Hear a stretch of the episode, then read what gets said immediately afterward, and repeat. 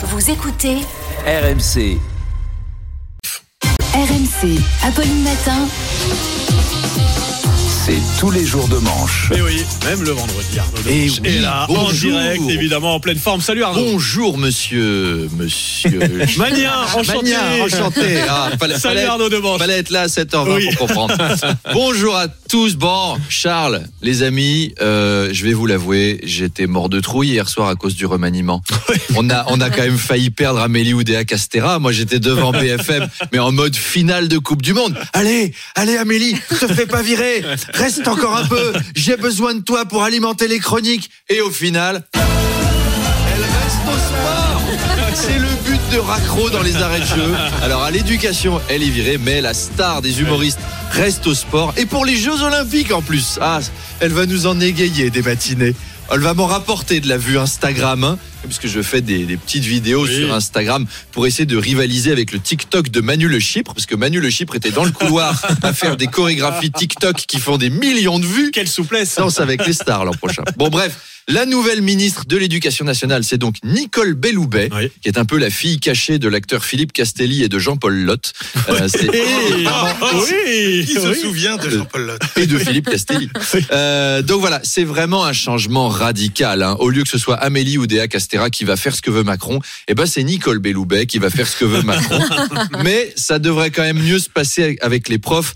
Ou alors, faudrait vraiment qu'elle se pointe devant eux en disant Alors les feignasses, on va se décider à se sortir les phalanges du fion ou on va continuer à mal gérer nos gosses Donc, Là, normal, là, elle ferait pire, mais normalement, c'est pas ça qui est prévu. Euh, Nicole Belloubet était dans le tout premier gouvernement Macron. Elle était à la justice. On est de retour en 2017. hein. Nom de Zeus Marty. Nous sommes de retour au premier temps du macronisme. Mais Gabriel Attal est trop jeune pour avoir connu l'époque où Nicole Belloubet était déjà là. Donc il ne sait pas que c'est une idée qui a déjà été tentée et qui n'a pas donné des résultats bien terribles, Marty. Est-ce qu'on va nous ressortir Jean Castex On verra. Ce qui, ce qui serait cool, au demeurant. Retour vers le futur 2.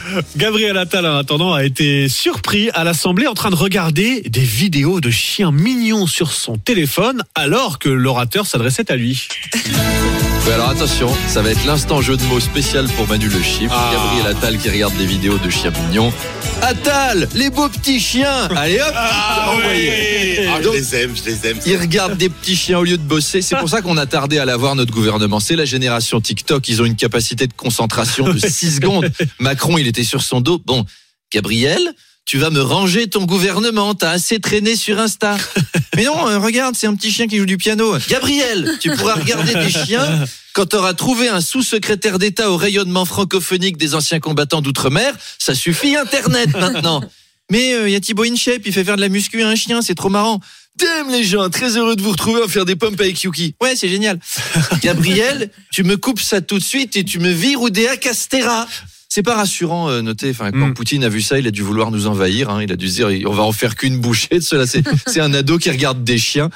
Que, Bah, Poutine, il regarde des vidéos de chiens qui dévorent des, des opposants politiques. C'est quand même une autre. euh, C'est là qu'on fait, on voit qu'on fait rien comme tout le monde en France. hein. Dans n'importe quel autre pays, quand t'as deux politiques, un de 34 ans et un sénateur de 87 ans. On pourrait croire que celui qui fait des sextapes, c'est celui de 34 ans et celui qui regarde des chiens mignons, c'est le vieux de 87 balais. Eh ben non, chez nous, c'est l'inverse. Oui, c'est l'esprit français. C'est l'esprit français, c'est l'exception Ouais. culturelle. Le gouvernement qui a lancé une campagne d'affichage. hein. L'important, c'est de télétravailler, un slogan qui s'affiche dans les transports d'Île-de-France pour euh, nous inciter à ne pas prendre les transports pendant les Jeux Olympiques. Oui, c'est-à-dire que notre État a quand même osé faire une campagne. Barrez-vous les habitants, on n'est pas prêts.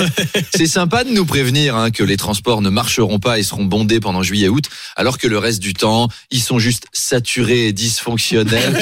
C'est- des petites subtilités qu'il faut avoir.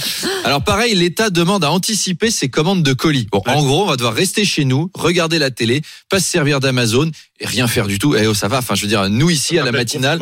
Pff, Non mais c'est c'est une vie de petits vieux. Nous déjà à la matinale, on se couche à 19h. On va pas en plus vivre comme des petits vieux pendant les vacances. Ça commence à faire beaucoup de contraintes. Là, ils sont même à deux doigts de demander aux athlètes de faire les épreuves en télétravail. Ça, ça va donner des jolis commentaires pour la finale du 100 mètres. Alors que Usain Bolt vient de se connecter sur Zoom et on le voit, il est là euh, décontracté, maillot numéro 7. Alors l'image est un peu pixelisée, on sent que sa maman regarde Netflix en même temps. Oh là là, le Slovène, le Slovène vient de rentrer dans le chat et la connexion semble mauvaise car il n'a je crois qu'un iPhone 8. Aïe aïe aïe aïe aïe ou alors c'est un mauvais choix de forfait Jean-Paul. Oui, tout à fait. Il aurait dû choisir le dernier forfait 5G de SFR. SFR qui a une qualité de connexion tout à fait au-dessus des autres euh, opérateurs. SFR qui est un peu dopé aux stéroïdes. On connaît euh, l'excellente gestion de SFR par son patron Arthur Dreyfus qui est aussi le patron de RMC.